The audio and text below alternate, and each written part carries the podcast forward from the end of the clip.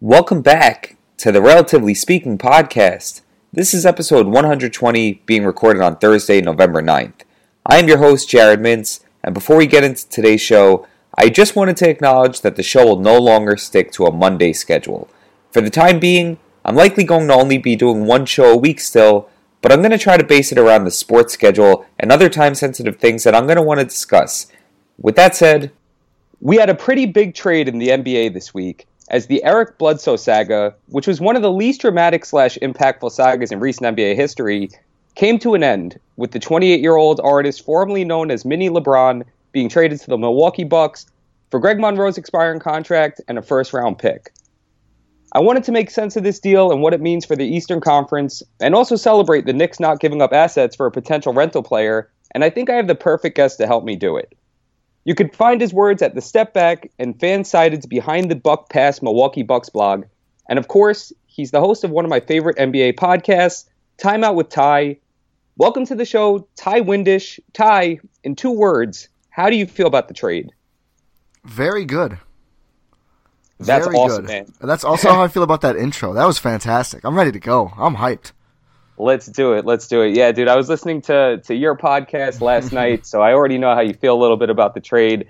Glad you're able to get some Suns thoughts on with our, our boy Gerald there. But this Oh, is yeah. about you. This this is about the Bucks. Before we do that though, like I do with all of my guests, I like to ask them five rapid fire questions to help our listeners become a little bit more familiar before we dive into basketball. Ty, you agreed to do this before we started recording. Are you still down? Oh, always, always. Put me on the spot as much as possible. Let's do it. All right, question number one, Ty. What was the first basketball podcast that you got into? Ooh, that was the BS report with Zach Lowe, and from there I got to the Lowe Post back in the the Grantland days. That was I remember treasuring every time that Zach Lowe would pop on the BS report, and that's really what got me into. I, you could even say podcasting in general. Like that was a, a, a huge a huge thing for me. Those podcasts. So like recently when uh they the Zach and Bill sort of flip flopped on each other's pods, even though they're on different networks and everything now. That was like a landmark moment for me. Like I took time out of my day, lit a couple candles, played 2K, and listened to those, and it was beautiful. That's awesome. Yeah, I, I think a lot of people really got started on podcasts with Simmons. Uh, I didn't. I actually got started with the Eye on Basketball Pod with Zach Ooh, Harper. that's a good one. Always a Zach Yeah, involved. Always a Zach, man. These Zach guys, they have it nailed. I think I should change my name. Follow up question to that. Who's one person that you're dying to get on the podcast? Ooh, one person. Actually, here's a, an out of the box answer because it's easy to say, you know, Bill or Zach. And obviously, those guys would be phenomenal. Bill Simmons, Zach Lowe, or Zach Harper. If you're listening, hit me up. Let's do it. I would love to get Marques Johnson on the uh, one of the uh, broadcasters for the Bucks games because every I've seen him tell some stories on Twitter and, and and a couple other places. His stories are just phenomenal. He's around the team all the time. Would love to have Marques Johnson on Time Out with Ty. Let me see if I could use my cloud to make that happen. But I mean, Zach Harper, friend of the FanRag Network. We'll we'll see, man. We'll we'll throw some some feelers out. Question number two, Ty. We're gonna get hot here. Ooh. What is a food? What is a food take that you repeatedly see that boggles your mind?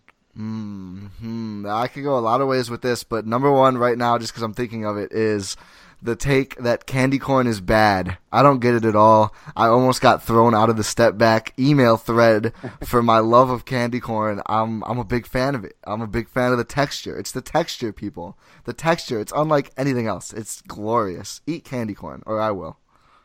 Wow, that that is hot, man. I was thinking you were gonna go like on an anti take, like people who say pineapple doesn't belong on pizza are wrong. But I dig you standing up for candy corn here. I had to. Ty, what was the first song you knew all the words to? Oh man, oh boy. Uh, let me let me think of when I really started listening to music. It, uh, that's a good question. I'm gonna say it is probably this is obscure as hell, and I don't I don't really listen to the Strokes anymore, but it was probably a Stroke song because that's like when I was real angsty and young. I would just like put it on put it on super loud and like because some girl in seventh grade didn't poke me back on Facebook or whatever. I'd be like, oh, I gotta listen to the Strokes now. Probably like Razor Blade by the Strokes or something super corny. I bet. That's awesome. It's got to be something you can cry to. Oh yeah, it has to. It has to. If you could be best friends with any TV show character, who would it be? Mm, any TV show character. I'm trying to think of one, like instead of just funny, one who I'd actually really want to be friends with from like one of my favorite shows. This is tough. I am going to say, give me, mm, give me Tyrion Lannister. Uh, Tyrion Lannister would be pretty dope always got to be a Game of Thrones reference on this show because I do not watch Game of Thrones, but uh, but I know Tyrion's pretty cool. I've been promising my wife that I'm going to get caught up before next season. So uh, next time we do the podcast, we'll do a Game of Thrones episode. Yes. Yes. All right. Last question to help us ease into talking about basketball. If you could dunk on any player in NBA history, who would it be? Oh man. I'm trying to think of like, do I want to? Do I want to? Want to make it cool? Do I want to make it funny? Do I want to make it personal? Like, I feel like I really don't hate anyone in NBA history per se. Like there are there are players who have broken my heart before. Um, I will dunk on. I don't know. I feel like I just would dunk on Jordan just because, like, who wouldn't want to dunk on Jordan? He'd probably like, he'd probably just torment me the rest of my life for it because that's the kind of guy Jordan is. But I mean, to say you dunked on Michael Jordan would be something else what's better? I mean, I think only John Starks could say that, and even his is like a half a dunk because it's really on Horace Grant. I, I like right. the way you're thinking. Right. It's just like you got to go for the goat, man. Got to always aim at the top. I like it. All right, Ty. Reason I got you on the show. Eric Bledsoe finally gets traded. I don't know that finally is the right word. I mean, the Suns had been dangling him out there for a while. I mean, it seems like three summers now where we're wondering if Eric Bledsoe is going to get traded. It only takes a few weeks into this season. Bledsoe wasn't playing. He wasn't happy. He was tweeting about it. He finds himself getting traded to your Milwaukee Bucks. I personally think it's a great fit. I think the Bucks needed another scorer. I think Bledsoe is a kind of guy who somewhere in the middle of still in his prime, but not a guy you invest too heavily in. Obviously, the Bucks only give up Greg Monroe's expiring and a first round draft pick to get him back. Ty, what do you think of the trade? I was I was so overwhelmed when the trade was first announced, and as my guy Adam McGee, also at Behind the Buck Pass, noted in his piece, it took 17 minutes for the follow up tweet to include some details on this. So at first it just said the Bucks and Suns are in like serious talks, which AKA means the deal's pretty much done in, in Woj terms. On on Bledsoe going to the Bucks, and for those 17 minutes, I just remember refreshing Twitter like, what are they giving up? What are they giving up? because I feel like around Bucks Bucks Twitter, the feeling was that it would be one of Khris Middleton, Malcolm Brogdon, Thon Maker, or Jabari Parker would be involved in the deal, and we were sort of all like, which one is it? It better not be more than one. Like, I hope they didn't overpay. I hope they didn't give up that guy and a pick. You know, like just all these all these concerns. I mean, I uh, like a week or so ago, I was on Twitter spatting with some some friends of mine over not wanting to trade Malcolm Brogdon for Eric Bledsoe because Brogdon is 25. He's shown a lot of new stuff this year. He scored off the dribble more, and he's 10 times cheaper over the next two seasons. So I, I was worried about giving up Brogdon. I mean, Middleton, I would hate to give up. He's obviously very good. Thon Maker is raw, but again talented, and Jabari's like better than anyone remembers because he hasn't played in so long. And then I find out it's Greg Monroe and a first, and then later it revealed there's also a second round pick. The first is very protected. Um, it's just a crazy deal. Um, it's been common to sort of, especially people who don't watch that much much Bucks, to sort of go, oh, like Greg Monroe didn't fit. Greg Monroe, bad attitude, blah blah blah. A little in his first year, there was a, a bad attitude thing we we noted. I mean, he fit he fit really well last year. He was a great bench piece. He moved the ball from the center position. He got a lot better defensively last season, which is something a lot of people noted. Um, and he was uh, an all around good buck, and he wanted to win. And I hope he ends up on a team where he can get to the playoffs because he deserves it. Um, it's sad to see him go, but on the other hand, like for that, for what they gave up and expiring for a guy they almost certainly don't have the money to bring back next season, a draft pick they don't need, and a second round pick, which is going to be in the top 12 if it does, the bottom 12 if it does convey. So it's pretty much useless. No offense to Isaiah Thomas or anyone else who went that low. So I mean, just for the what they're giving up, the chance to add a guy who has a real shot to contend for the the uh, All Star team in the East, that's fantastic. I mean, they needed someone, clearly needed someone to take pressure off everyone, including Giannis, who a couple times this season has just looked like he's a little exhausted from doing everything, and he can do everything, but everyone needs a break from once in a while. And Bledsoe's the kind of guy who, you know, he's a first option Phoenix. That team wasn't all that great. Now he's a second option with Giannis. He's got Middleton next to him. Either he's going to be able to do what he wants to do while while defenses worry about Giannis. He can lead the second units too. They can they can uh, alternate a little bit with Giannis and Bledsoe. I just think like they needed to try something. I think like just based on the three game losing streak that's sent now four since the trades happened. To be able to do it for so little, I think is incredible. Like I don't think any of the assets in this deal, you know, five years from now, people are gonna be like, "Oh, I can't believe they gave up all that for Bledsoe." Like that's the concern. I'm sorry, I'm talking for an hour here, but that's nah, the do it, man. That's the concern I had with Brogdon though. In like two years, Malcolm Brogdon's like a 17 and nine guy, and Bledsoe's gone or hurt or something else terrible, and you just look over at Brogdon and Phoenix and go, "Damn, like we could easily, we should have this guy." So the fact that the, that situation almost certainly won't happen makes me very happy. Sure, th- those are all really great points. I'm glad that you shouted out Greg Monroe too, because he's a guy who, you know, I don't know that there's a middle ground on Greg Monroe where he should be a middle ground guy, where you can acknowledge, sure, maybe he didn't live up to the contract, but at the same time, last season he was very valuable for this team. I mean, he was he was one of the better players. He really flourished in that bench role. But at the same time, I mean, he's not a guy that anybody's necessarily trading for to make them much better. Certainly not the Suns, who are looking to rebuild and have all these young big guys on the team. I'm not sure where Greg Monroe fits into that, but this is more than just you know a throwaway contract for the content of this trade. Sure, may, may, maybe that's what this is. Maybe they're really just getting Greg Monroe because he's an expiring. Again, he doesn't really fit with what the Suns are doing. Seeing how they traded Bledsoe because they're not trying to be competitive anytime too soon. But still, he, he's a talent. He's a good player. But he's the right piece to give up for the Bucks. Like you mentioned, they don't give up Thon. They don't give up Brogdon. They don't give up Jabari. And you still keep, you know, your core of Middleton and Giannis, who were two incredible players together while giving them another player who can create for them, make life easier on offense for them. I, I think it's a great deal for them.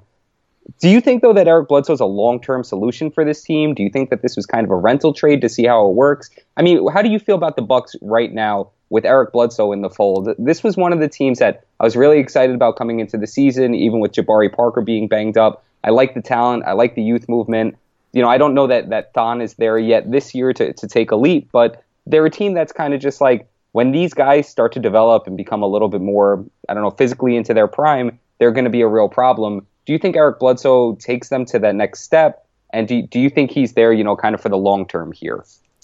I mean, I think he might. I think what I like about this deal, one of the many things, is that basically you're trading for you know, uh, you don't know he plays them all, but like you, you'll have him, you'll have the option to have him on your team for 150 games, right? There's 72 left this season for the Bucks, 82 next season, so more than 150 games. That's a long look at a guy in two playoff series, two two playoff runs.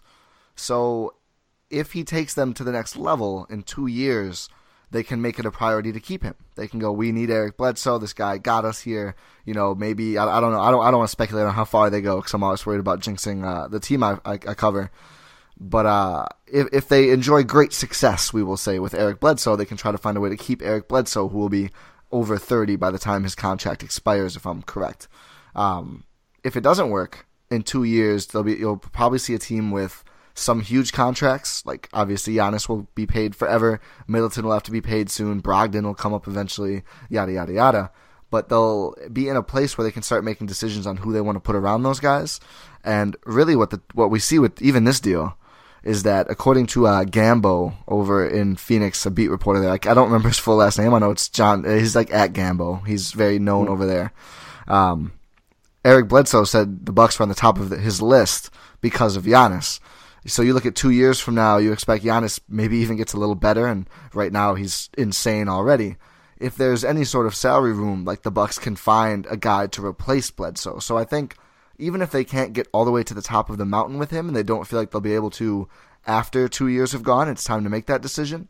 I think they can move on from him fairly easily, but I mean, having him now and giving him the chance to prove it, not just for half a season or a full season, but pretty much two full years, is great because they'll know. There won't be a question unless of uh, uh, knock on wood here.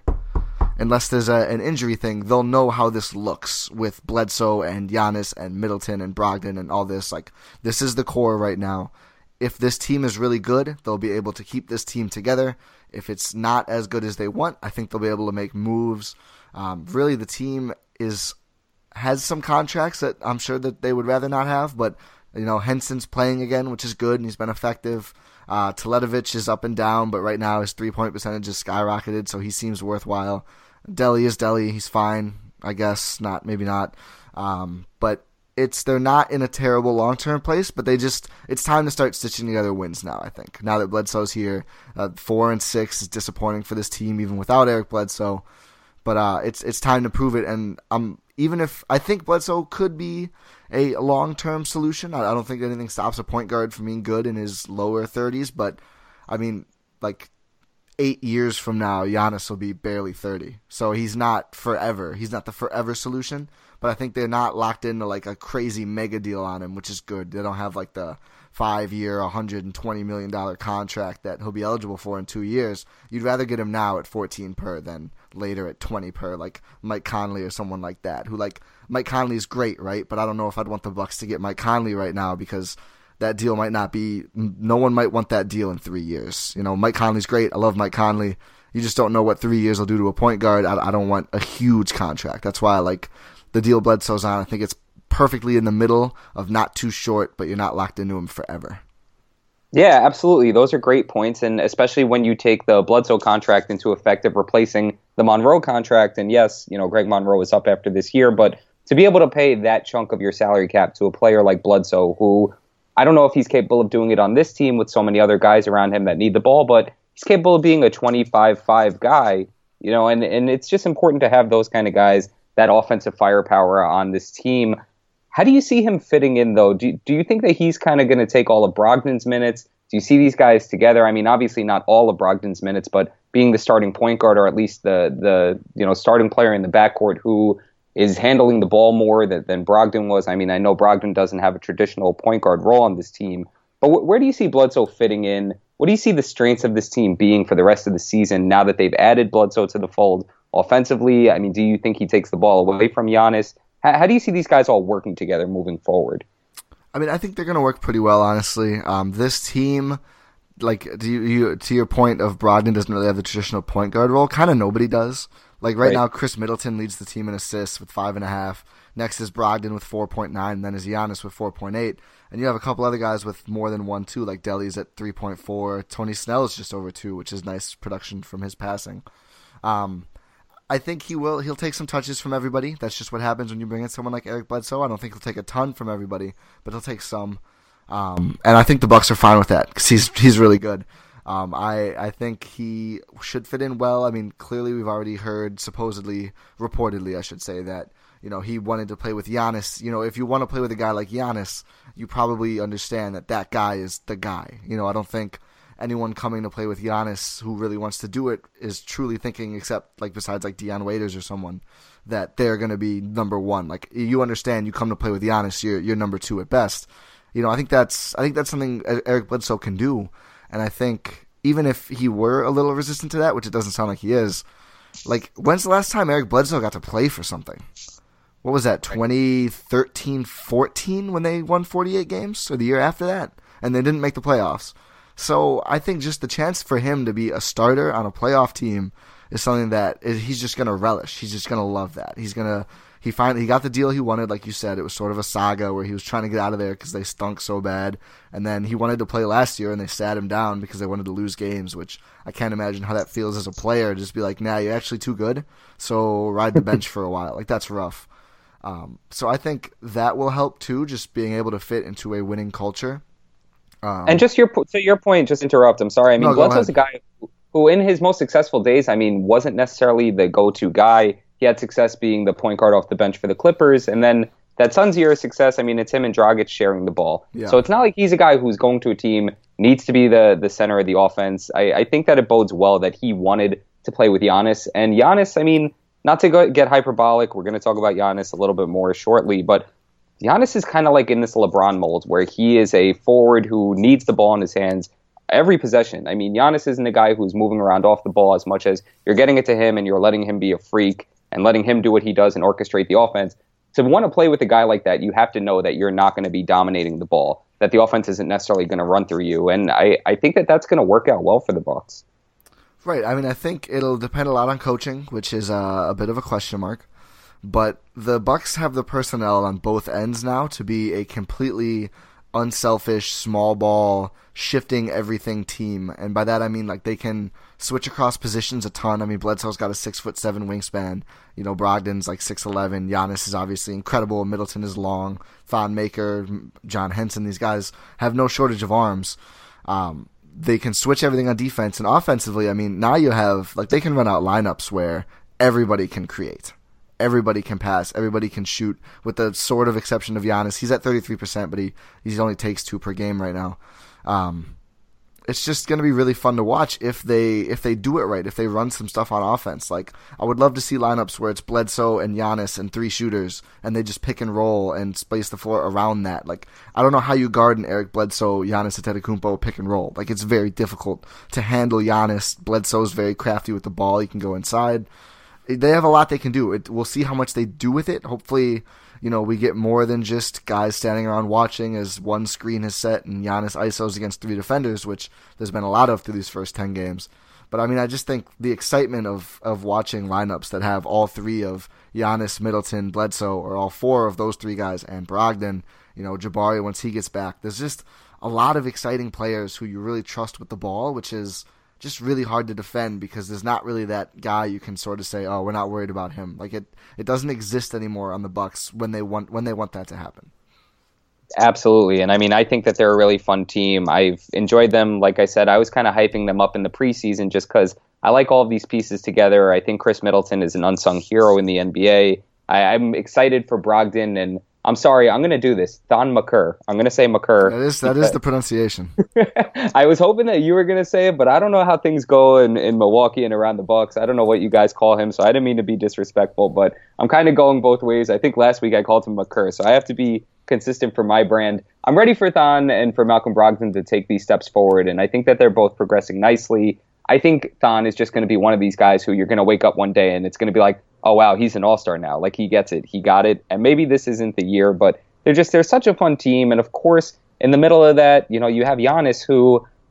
For my money, looks like the MVP of the NBA this season. Is this how you see the year playing along? I mean, I know he took a leap last year. I think he finished top five in MVP voting. Do you think natural progression kind of has him finishing as a top two or three MVP candidate this year? I'll say this: if he doesn't win MVP, it's not because of him you know, it's because of the team. Like the things he does are ridiculous. Like if you put the right team around Giannis, there's no reason that team should not be a title contender already. Like that's how good he is. He's 23 years old. Actually, I don't know if he's turned 23 yet, but he's averaging nearly 32 points, just under 10 rebounds, just under five uh, five assists, a steal and a half, almost two blocks per game, shooting 60% from the field. And my least favorite thing is, you know, imagine if he gets a jump shot. Like, who cares? Like, what do you what do you really think he's going to average? Like fifty and twenty? Like, he's doing it now. Like, maybe he will maintain a thirty three percent jumper. Like, that should not be his go to. Like, his shot is a little little herky jerky. It's it's not the greatest. Like, he's they're going in at least a little now, but like, he, it doesn't matter. No one can guard him anyway.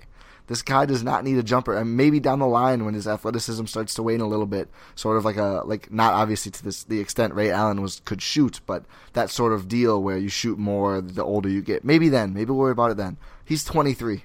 He doesn't 22. need 22. 22 he is 22. Old. He's about he turns 23 in December.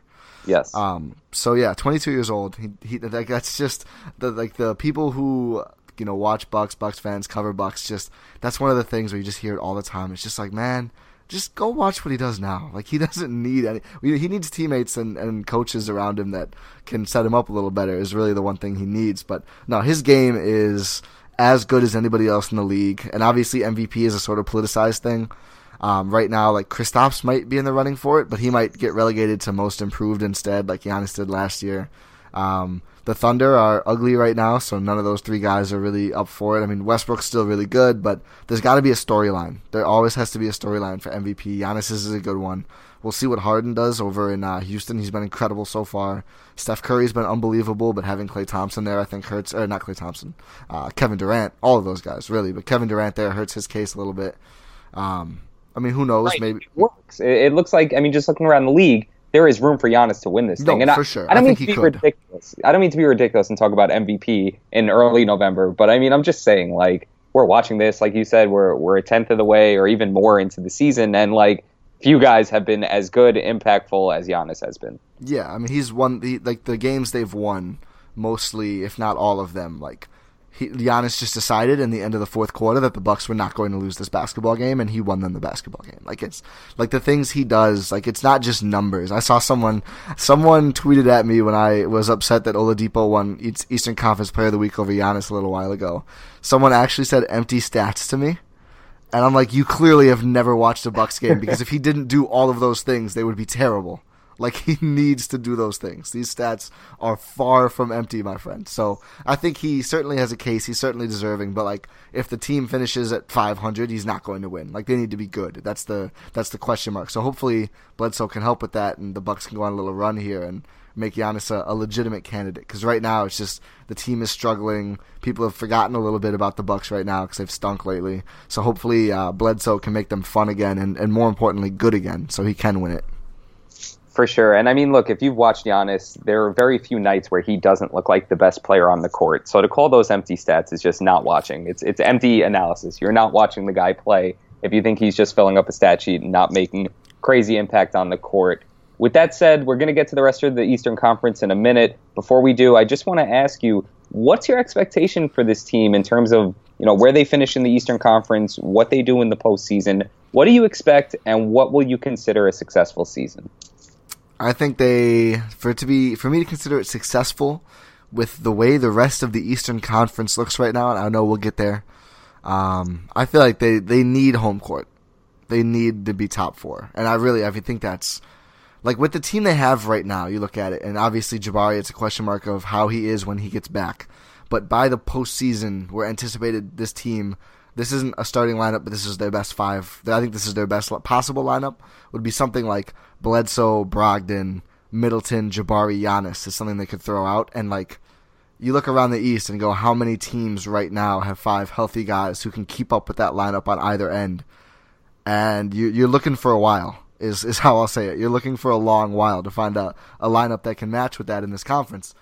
You know, if they if they don't get home court, you have to really look at like what's what's the problem then? Because clearly, like the talent is here you don't need 15 really good guys. Like in the playoffs, you need like eight, nine. So they have those five guys: Tony Snell, who is good, John Henson, Thon Maker, who is kind of good. Teletovic can be fun. You know, they still have Delly. Like they have enough guys to where they should have. They should be good enough in the postseason. The regular season depth is more important. The end of this bench is suspect. Rashad Vaughn is still a contributor here, even though the Bucks declined to pick up his option for next year, which is telling. There's a, a, lot of guys on the end of the bench here who you just have are just question marks essentially. Um, but still, I think you kind of have to look at you know how is the how is the team being ran? That's an interesting question.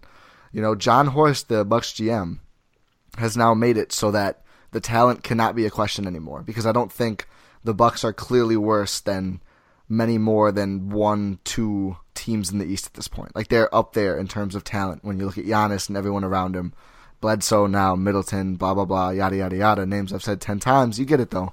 Um, I just think like they need to be that good, and for the for the postseason, they at least have to make the second round. Like you got to win a series, especially if they do get the home court. Like you have to you have to win the home playoff series.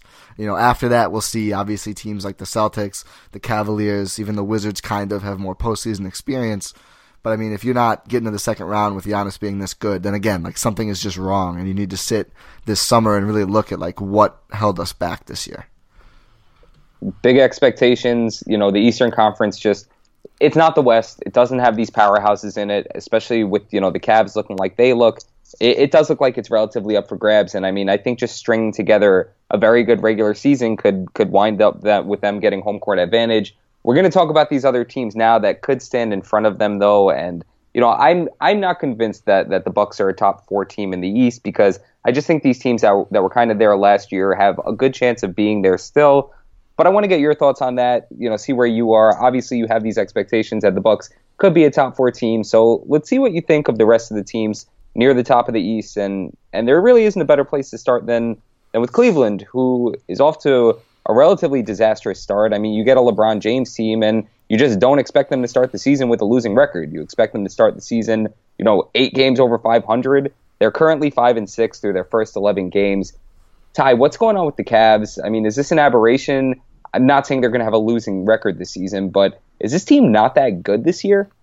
They're the worst defensive team in the league, which, you know, there's a very low ceiling for teams that cannot play any defense whatsoever. And, you know, the Cavaliers' goal has been for almost this entire LeBron run. Basically, like, we don't care. We can blitz the rest of the East in the playoffs. We're too good offensively. You know, right now, with how banged up they are, that's just not the case. And the, the big name there is Isaiah Thomas. I think the, the inherent problem with this team, well, besides the one that they have to play guys who. Can I swear on this podcast? Yeah, go for it. Besides the fact that they have to play guys who are just shitty defenders at this point, like Derrick Rose cannot play defense. They play like a, a bottom of the lottery team with him on the floor. He just puts up. The, here, you want to talk about empty stats? Sorry, Derrick Rose fans, but I'm here for it. I'm his, here his, for it. His 14.3 points per game are empty stats. If you look at how bad they play with him, um, you know Kevin Love, great offensive player, sometimes solid defender, but he doesn't make your team better defensively. You're asking a lot from Jae Crowder, J.R. Smith, and LeBron, who again, like LeBron can't afford to play intense defense for his almost 38 minutes per game right now because he doesn't like the guy has played more than anyone over the last I don't know however many years you want to look at. So you're looking at guys like Kyle Korver plays real minutes, Jeff Green who has never been the answer, 36, 35, 37, however old year old Dwyane Wade is out here. Derrick Rose plays as a starter. So they just have these guys who are not that good defensively. They can't space the floor, which is a big thing for Cleveland. JR's been slumping early horribly. But like Rose can't shoot 23%. Jae Crowder's been slumping a bit. Dwyane Wade 21% from 3. Jeff Green barely 30%. So now you're looking at, you know, the, the this team how how are they going to blitz? I mean, their offense has still been quite good. They're third in offensive rating, but it's just they don't they're not doing the things they need to do. Like they need to be better defensively. They don't need to be great. They're never going to be the Jazz, but they need to be better than last, and they need to be better at shooting the ball, which they've been terrible at. 20th in the league in three-point percentage right now are the Cavaliers. So, I think the the inherent problem here besides that is that like when you put stars together, oftentimes it takes more than a season. Like people kind of looked at the Celtics this year before the Hayward injury, which was terrible and said like you know they'll probably be good this year, but it's going to take a little while for Kyrie and Al Horford and um, Gordon Hayward to figure it out. Like that's how these things work. You know, it should take a while for LeBron and Isaiah Thomas and Kevin Love to figure it out. They have no time. LeBron might be gone after this. Isaiah Thomas's contract is up after this, and Isaiah Thomas won't be back for a little while still. They need to figure it out now. And again, it's like you introduce Isaiah, who's a better offensive player than any guard they have, obviously. Uh, he's a better shooter than any guard they have right now.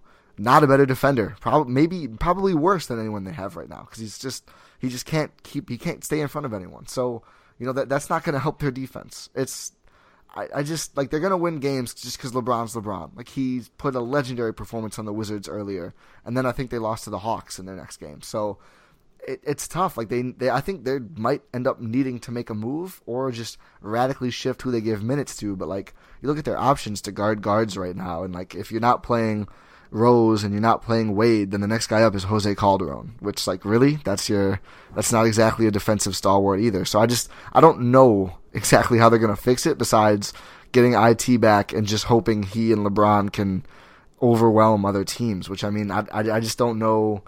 I don't know if that's gonna get them as far as it should. And I mean, I'm going to look silly when they rip off a 25 game win streak, but you know, they need something to change. I just don't know if they have the pieces to make that change happen right now. Yeah, it's really interesting that you said that because there's still that point of doubt in all of our minds where it's like, well, they could probably still flip a switch and reel off 25 straight wins. We can't put anything past LeBron. I mean, you saw him go nuts against the Wizards the other week where he drops 57, and it's like, well, LeBron could still do this, but the problem isn't LeBron, and the problem could have been easily forecasted when you saw them piling up the Derrick Roses and the Dwyane Wades and the Jeff Greens and the guys who just aren't answers, especially not at this stage. I mean, it's not a secret. You give LeBron defenders, you give LeBron knockdown three point shooters, that equals success. They don't have that this year. And, you know, like you mentioned, everybody's mentioning wait till Isaiah Thomas gets back. There isn't even a guarantee that Isaiah Thomas is going to be able to get healthy and recover from this hip thing. So they're putting a lot of lot of hope into things that just aren't easy to manufacture or aren't easy to bank on. And for the first time ever, I'm legitimately concerned that like there might not be an on button for LeBron to press this year. Do, do you think that's the case, or, or do you see this team still at some point somehow possibly being able to, to turn it on and, and be a top team in the East? I mean, they they might need to make a move, like um, just to and quick. They, they usually do. I'm sorry They to interrupt. usually do. No, they they do, and I I think. Well, the problem there is like, what what do they have left? Right. The Nets pick. If I'm them, I'm not. I'm not. I'm not considering trading the Nets pick right now. For to accomplish what? To get a little better, so the Warriors can steamroll you because they got better. The Warriors are better than they were last season. Like I don't know how many teams can say that. I mean, like the Celtics probably can. A couple other West teams, but like the Warriors are better than like Omri Caspi is a revelation there. Like they they can they can do so many more things now with their quote unquote lineup of death. Like it's ridiculous. So I, if I'm them, I'm not. If I'm the Cavs, I'm not moving that Nets pick no matter what, unless you can get a transcendent player who you know can convince LeBron to stay. Which like you know I, I don't know if that guy exists or if he's ever available for trade. Um, and like the assets they have are like you know Kevin Love, and then you lose Kevin Love if you trade Kevin Love. So that's you know that's not great. Like they they need his points right now and his rebounding. Um, I think the problem. One thing that was just funny with them, just as a quick aside, is everyone said, "Well, you know, it's not bad if they have Rose and Wade and Jeff Green because they're all so cheap." Well, it's like, like that's a, a front office concern and a, an ownership concern, but like if they play, it doesn't matter. Like it, it doesn't like as long as you have the guys assembled, it doesn't matter. This is something I know Stan Van Gundy had said when someone was concerned he overpaid for somebody. I, I don't remember who, and you know basically he said like, listen, like that stuff doesn't matter as much once you get your team assembled. Like it doesn't matter who's making the money as long as it works on the floor. So like Right. if you're paying, you know, Allen Crabbe way too much, quote unquote, but he's an important role player for you, you didn't pay him too much. Like you made the team better. It works vice versa too. Like it doesn't matter if you got a great deal on Derrick Rose if he makes your team worse. Like you're still playing him. It doesn't like it doesn't matter to your, your win total. It just matters to your front office flexibility, basically. Which on a a, a one year deal isn't that important anyway. So as far as like if if LeBron can turn it on, like it's it's on right now. He's playing almost 38 minutes a game. He's some of the best basketball of his career, which is ludicrous. What I worry about is like what happens when he takes that week off. You know, like what happens when it takes a couple games. I think he's he's played in all of their games so far, and they've needed him to, and they've still had a negative point differential. Like if LeBron sits for four games, you know, is there a chance they they go more than 0 and 4, more than 1 and 3? Like they would just be a train wreck. It's Kevin Love and against the world basically. It's it's tough. It's tough to ask this much of him in his what is this like his it feels like his 900 his 15th season. Thank you. It's just a lot to ask. So I, I just don't know if he can flip the switch any further without sacrificing his his durability later. Right. And again, it's hardly a LeBron flipping a switch thing as much as Right. it's to the guys around him and what they could do. Really agreeing with everything you're saying here about this team. And even, yeah, what, what does it matter what you paid for these guys? You're playing them and they don't make your team any better. And I just, you're not flipping any of them either. You're not getting rid of Derrick Rose for something. You're not getting rid of Dwyane Wade for something. These guys are stuck on your team. And I, I guess unless they get hurt, you're kind of stuck playing them. And it's just weird, too, because from an emotional standpoint, from a chemistry standpoint, J.R. Smith was upset about this happening, and J.R. was one of their most important players these last couple of years because he's a guy who knocks down threes and a guy a guy who could play defense and guard both backcourt positions. And you've essentially told him, "Well, we want to play LeBron's friends instead of you, and uh, you know, deal with it." And it, it just it, it's going to hurt this team. And again, this is probably LeBron's last year in Cleveland. I don't know how emotionally invested he is. Obviously, he's a competitor. Year 15, anything but the finals, anything but a championship is a disappointment to him. I don't think he's going to sit there at any point this year and say, well, if we don't get it this year, you know, I'll be somewhere else next year and I'll get after it again. LeBron doesn't waste time. He doesn't waste seasons. I don't know how to to properly pack in my mind that he might not make it to the finals this year, and I don't see what this team could do to to get there with what they're currently working with. With that said, let's look at the team that that's kind of posing the biggest threat to them. Winners of 10 straight games. Are you buying the Celtics being better this year than they were last year? Is this just a hot start? Is this the best team in the Eastern Conference? I'm I'm buying it. I really am buying it. I think even without Hayward, um, you obviously like Isaiah was a little better than Kyrie was last season, and those were the guys who were basically flipped, and they'll lose Jae Crowder. Um, but Kyrie is just completely embracing his role right now. He's loving life in this new system of, you know, I guess you could say in a system as opposed to his uh, previous experience with coaching in, in Cleveland. Um, but I think like the biggest part that has to excite you about if you're a Boston fan is the young guys here, right? Like Jaylen Brown, Jayson Tatum are are just their starters now. Like this is Jaylen Brown's second season. Jayson Tatum's a rookie, and they are very capable starters who are playing well and playing great team basketball. And you can say the same about Marcus Smart. You can say the same about Terry Rozier. Uh, you know, they're getting like minutes out of Semi Ojeleye, I think is how you say his name. Mm-hmm. Like they have a bunch of guys who can play, and like a concern about Boston before the season was like they they have to rely on these young guys, and that's probably a negative somehow it's been a positive, which is ridiculous. Like Jayson Tatum's season thus far is crazy what he's able to do it for a 19 year old on a team this good. He's a full time starter and he he's shooting 53% from three, which is just stupid. And that's probably not gonna that will not remain there all year. But um, just that you're getting that out of those guys now. You know, do they hit you know rookie or slash young guy walls at some point? I'm sure they will. I'm sure there'll be slumps. Boston will lose a couple games here and there, and not having Hayward obviously is terrible for them. But the confidence I think they have in surviving this and going on this run is great for them, especially for a guy like Kyrie, your sort of you know emotional slash weird leader. Um, I think they're just completely clicking, and I think giving Brad Stevens a basically they have Kyrie, Al Horford, and Aron Baynes and just a bunch of guys he can play with, a lot of wing players who can shoot and defend. You know, that's what the NBA is now. So you give those guys with a great coach, someone who can initiate offense, really on both ends, and Kyrie and Horford.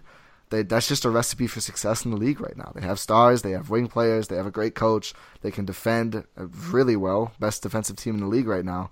You know, they, they, they can keep this up, I think. Like it's it's it's not crazy. They'll, they won't be this good. Obviously they will lose again at some point but they have to be excited for this season and for the next, you know, five seasons. The defense is the most surprising thing to me, and it's not just you know because of Kyrie and not expecting Kyrie to be a good defender, but you take Jae Crowder off this team, you take Avery Bradley off this team. Not sure what you're going to be able to get out of Jaylen Brown, Terry Rozier. I mean, Marcus Smart obviously has been a great defender, but never had to play the minutes that they're probably asking him to play this year. It's just it's all, it's all working for them, and I didn't expect it to. I really I thought last season's team was better. I thought they were deeper. You look at this roster though, and you look at what they're doing, and it's just like, yeah, I mean, I guess Jayson Tatum is an NBA player. He was very NBA ready coming into the draft. Ainge reportedly wanted to take him with the one pick, so they got their guy trading down and getting another asset. I mean, everything they're doing seems to be working for them. And you, you're asking yourself this question of, is it sustainable? Can they do this? Are they just coming out laser focused and motivated? When has a Brad Stevens Celtics team not held up that level of momentum, mm, not mm. stayed focused. You know, they usually get better as the season goes along. So that's kind of the scary thing to me about this team is like we haven't even seen them put it together. This is their first like 10 15 games together as a unit with all these new pieces working it out. I don't see how they don't continue to get better. I don't know that I'm necessarily buying it because again, I'm just I'm so deeply rooted in LeBron running the Eastern Conference that it's just I have tunnel vision. I can't see it, but like there's every reason to believe that this is sustainable and this could happen this year. Yeah, and they've, they've done it all. Like they've been banged up early too. I mean, more than just Hayward. Like Marcus Smart has missed time. Mar- Marcus Marcus uh, Mar- Smart has too. Marcus Morris yeah. has missed almost the whole season thus far. He's back now, I think. Uh, Al Horford's uh, within the concussion protocol, uh, and I think Tatum has a twisted ankle at the moment too. So they're just finding ways, and I just think like they're completely bought into themselves, and that's a really dangerous thing for the rest of the East. It's a really good point. We talked about the two teams that I think most people associate with the top of the conference. There's two other teams that I consider to also kind of be with with those teams. I don't know that they have as much talent, but they've kind of been mainstays in the top of the conference over the last couple years. Of course, I'm talking about the Washington Wizards and the Toronto Raptors. Both off to pretty solid starts. I think the Raptors are looking like one of the best offensive teams in the league. Do you think either of these teams can win the conference this year, or is this just background noise and they're kind of going to finish the way they have the last couple seasons? Uh, the Raptors fascinate me to start there because their offense has been great. A lot of it has just been DeMar DeRozan being ridiculous, which is something he always does. But I am just petrified at Kyle Lowry's start to the season. Like in 10 games, he's under 40% from the field, 32% from three, barely 12 points per game, and his assist numbers are good. His turnovers are manageable but it's like they need him to be better. Like they, I don't, I don't, I just don't see them being able to do what the Celtics do and just sort of rely on everybody besides their top scorer in DeMar DeRozan. Like it's worked for them pretty well so far. You know, they're six and four, but I just, I, I don't know how sustainable that is. I feel like they still have kind of a weird roster in that, like they have three big guys who I think all should play and you wonder like, does Valanciunas finally get moved so they're not paying so much for their team? You know, are they are the Raptors confident enough in in Bebe Nogueira and Jakob Poeltl to do that? Maybe they're not. Um, maybe one of those other guys gets moved. I just I don't know. Something about this team just makes me think like can they hold up? Like, are they too thin? Like, I Siakam is fun as a, a bench big man too. Um, OG Anunoby, yeah, a new boy. I think. I don't know. I might be saying that wrong. I'll just I'll just call him OG. OG. Great, great, great defender. He hasn't been that good offensively. I just I'm never sold on the Raptors because they've never they've never really came out and been like we are this good. You know, like they've always been close, but I feel like they've never been a team to where you go, oh, the Raptors are have arrived. Like they made the conference finals, and the Cavaliers didn't take them seriously. You know, LeBron said I've faced a lot of adverse situations in my career, and this isn't one of them. When they were down like 0-2 to the Raptors, like they didn't care, and they they came out and won easily in the rest of the series. I just I, I something about them. I just don't fear Toronto that much. You know, props to the Raptors if they prove me wrong this year. I just I'm not seeing it. The Wizards, I'm worried about their depth first and foremost. Like this team is, you know, uh, you come look at their starting five and then their best bench players, Kelly Oubre. After that, it's Mike Scott, Jodie Meeks, who is far and away their best bench guard at eight points per game. Their second best bench guard is Tim Frazier, who's shooting 31% from the field and scores 2.9 points per game. Then you got Satoransky, 33% from the field, 3 points per game. Ian Mahinmi's been awful for that contract, 3.5 points per game. And obviously, there's more to basketball than points per game, but if you're at less than 4 and you make $16 million a year, it's probably, something's probably wrong. Um, again, they're just, they're so thin. They need to rely so much on Wall and Beal. This team is starting to be a little better when those guys sit because Otto Porter's emerged as a much better player, and shouts to him they need desperately some depth, and it sucks for them they couldn't keep Bojan Bogdanovic. But really, I think they need a guard. Like I don't think your your bench guards can be Jodie Meeks and nothing. Like that's a that's a huge problem for them that I'm worried about. Yeah, I don't really see Tim Frazier picking it up and being, you know, one of these better point guards off the bench. Satoransky, I mean, I, I think he's a good talent, but we haven't seen it the last, you know, year and change that he's been in the league. I think that's fair. I, I do wonder if they have enough top end talent to carry them. I mean, Otto Porter has just been absurd this year, out of control good. And Kelly Oubre looks like he's really taken a step in the right direction. I, I don't know what they're going to do long term. I, I, think Zach Lowe and Brian Windhorst were talking about this uh, earlier this week about how maybe the move is to kind of stay small and play Porter and Oubre together in the front court and let Markieff Morris really run the offense off the bench for them. Still, I mean, you, you need depth in this conference, especially looking at how deep Boston is, and I mean, assuming Cleveland can get there and these guys all work it out. But but maybe you don't make that assumption, and maybe that's good enough for Washington. Maybe having a, a killer starting five and hoping you can get some decent minutes at a, the Mahinmi and Jason Smith combo up front, you know, is is enough for them. I I don't see it, and I think that this kind of takes us back to can the Bucks really climb into the top four? That none of these teams, aside from Boston at the moment, look like they're championship contenders. And I mean, even calling Boston a championship contender in a league where, like, just give it to Golden State. It's obviously Golden State's. It's going to be a huge upset if they don't win the championship. Like, maybe there is room for a Bucks team to, to really climb into that top four. I, I don't see the Raptors or the Wizards being championship contenders this year, even though Washington's taking that step forward. I just I, I really want this to happen for the Bucks, and I'm sure you do too. Oh, I'm I'm here for it all the way, man. What's been the most surprising thing to you so far about this season? Um, generally, it would have to be the Orlando Magic. Uh, I have been an Orlando Magic hater probably as long as I've had comments on the entire league. Just because most of the things they do, I go, why? What? What were you thinking by doing that? And I did less of that this summer. Like the Simmons contract was pretty good. I don't. I still don't know that much about Jonathan Isaac to be honest. But uh, they didn't make as many terrible moves after they stole John Hammond from Milwaukee and all of a sudden like they, they they've just figured out how to make the pieces work. And i mean part of it it seems like is they have a point guard who can shoot threes. And i don't think dj augustin he's hurt right now. I don't think he'll continue the play he he did early. But just letting putting shooters around Aaron Gordon, letting him work next to Vucevic, who can space the floor himself. Aaron Gordon shooting a ridiculous 57% from three. That won't hold but just letting Aaron Gordon do power forward stuff and not letting him try to be LeBron because that's not who he is. He's not he's not going to tear your team down from the dribble. It's just not his game. But that's fine. Like no, not everyone has to be that guy. Blake Griffin's pretty damn good too, even when he's not doing those point point Blake things. Like that sort of like Blake's game without trying to handle the ball is what Aaron Gordon can do, and turns out he's really good at it. He's excelled at it this year. Uh, Evan Fournier has always been good and just like to see these pieces come together has been really interesting to watch. Their defense has been surprisingly good, thanks in large part to Isaac. Um, it's been weird. It's been weird for me to watch the Magic be good. I don't know if they'll be good all year. I don't know if this lasts. I don't know how they integrate Peyton, if they ended up trading him, if they keep him, what they do. But it's going to be fun to watch for me. Uh, shout out to the Magic for finally proving me wrong about picking you as one of the worst five teams in the league again. it had to happen at some point. The pieces had to start coming together, and I, I, do agree. I think a big part is just Aaron Gordon taking that leap and him really being used right for the first time in his career. I, I thought last year was going to be his breakout, and it looks like it's going to be this year instead. Obviously, you can't expect him to keep shooting the way he's been shooting, but I mean, it, it looks like he's really just taking that step forward, and he could wind up being 40% shooter from three, which is just absolutely huge and makes this team a lot better. It opens things up for Vucevic.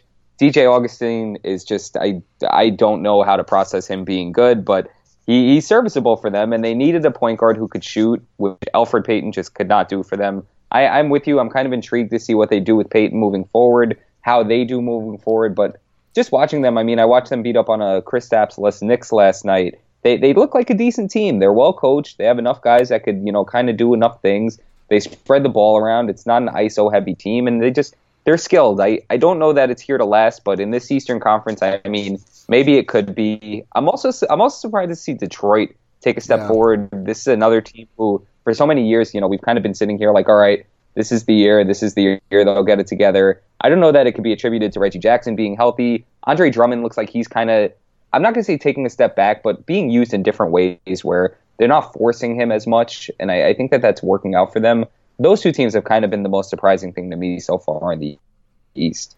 Yeah, I mean, I think you they have the common thread too, right? Of not not not mistaking, you know, your quote unquote star players for like, oh, we need to feed him the ball on offense and all sorts of like. It's not that's not necessarily how it works. Andre Drummond's not a post up player. He's pick and roll, rim runner. He can gobble up rebounds and put them back. Like that's his game. He's not Shaq. He's not Dwight, and Dwight wasn't really even really that either. But he's not no. Shaq. You know, he's not that low post guy.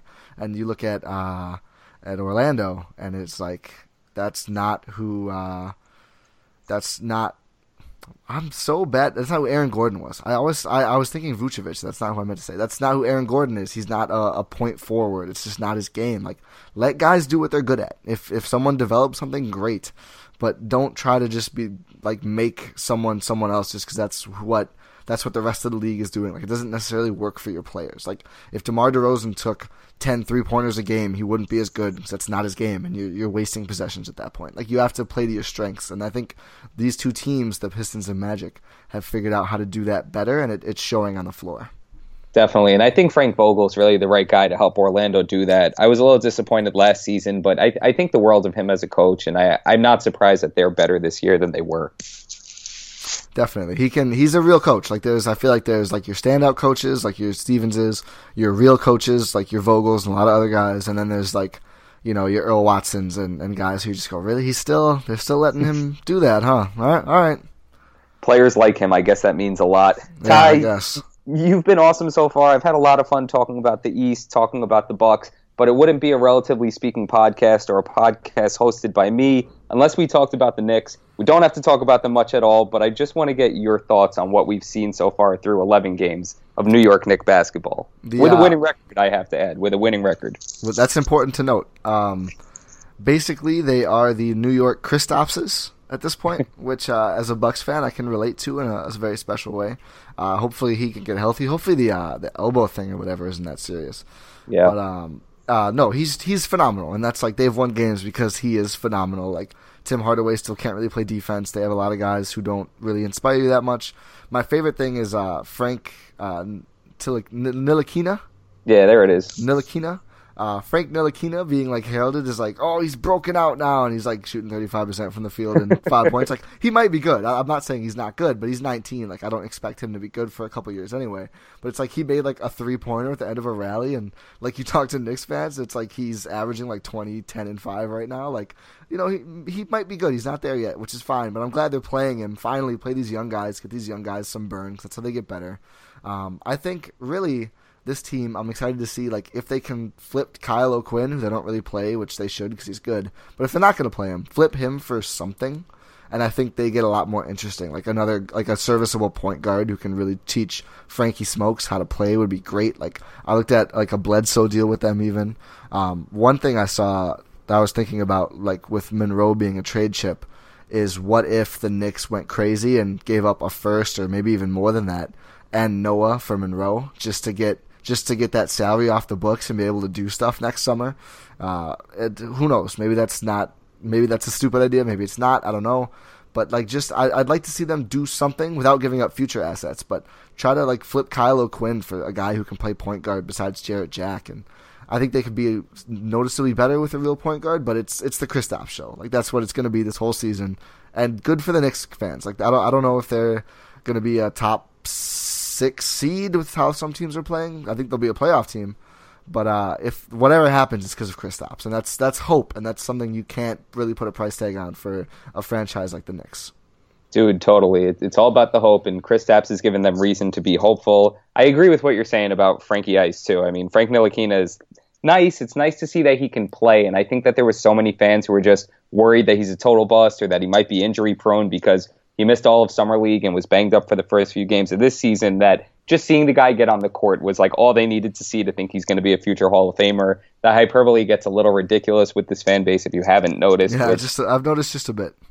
yeah, how do you not? I, I don't know that I can, you know, say that they're a playoff team. I mean, look, they've won six of their last eight games, and one of those losses came last night with Kristaps out. It's going to come down to Porzingis being healthy or not. I also just, I don't know that he can maintain this level of production he's going to have to get tired at some point. I mean, you see him get winded late in games, but that's Hornacek's job. He's got to be able to keep him fresh. He's got to not be playing him 35 minutes a game. He's not ready for that kind of leap.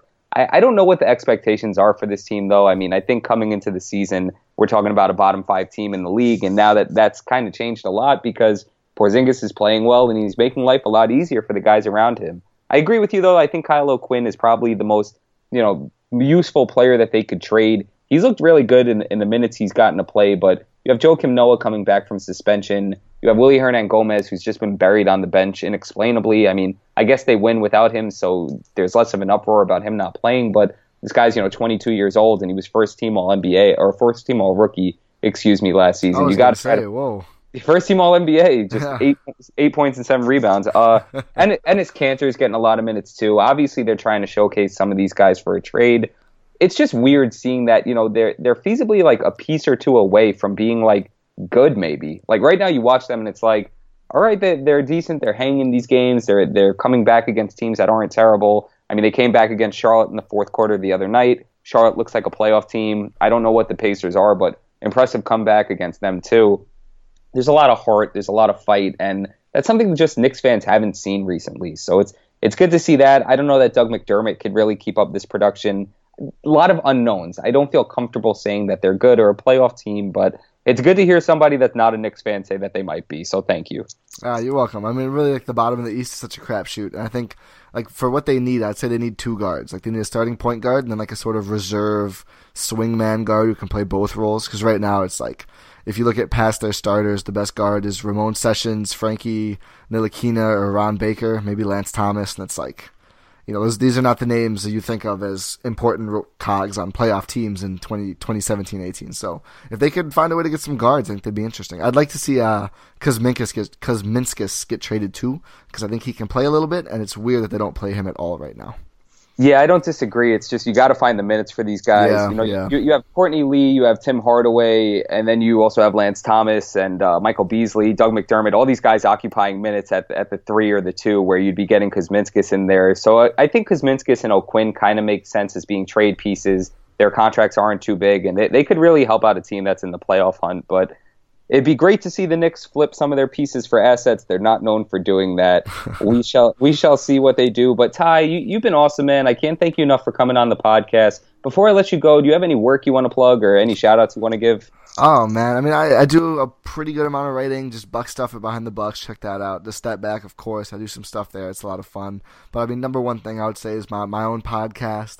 I think it's ill mannered to plug a podcast on a podcast, but I'll do it anyway. Time Out with Ty. You can find it pretty much wherever you find podcasts. It's on Twitter at Time Out with Ty. I'm on Twitter at Ti Windisch. So that's like the thing I'd probably is one of the things I'm most proud of. So you know, maybe if you enjoyed this, obviously you're already subscribed to this fantastic podcast. I hope. If not, you're missing out. But uh, check out mine too. I'd really appreciate it. For sure, guys. Make sure you're following Ty on Twitter. Again, that's at Ti Windisch.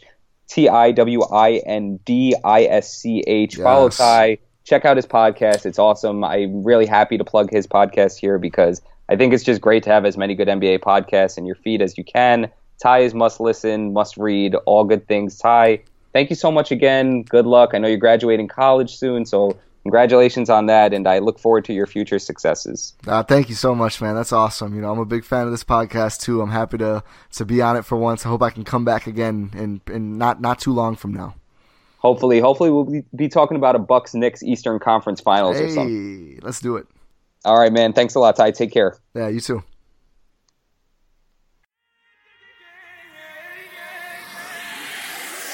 Long range, I've been killing on the blacktop. AI cross, sunning rappers like a backdrop. Clock ticking, I'm the one, take the last shot. Couple chairs for him, got your shorty like a mascot. Never ask, I'm just feeling what that ass got. These have nuts at my neck like an ascot. Uh, hundred grand up in my dash hop with more K's than Dash got. You living in a glass box, I'm on point, Steve Nash Spot. Destroy your track like I'm Hancock. Now I'm pulling tops down like a rag top.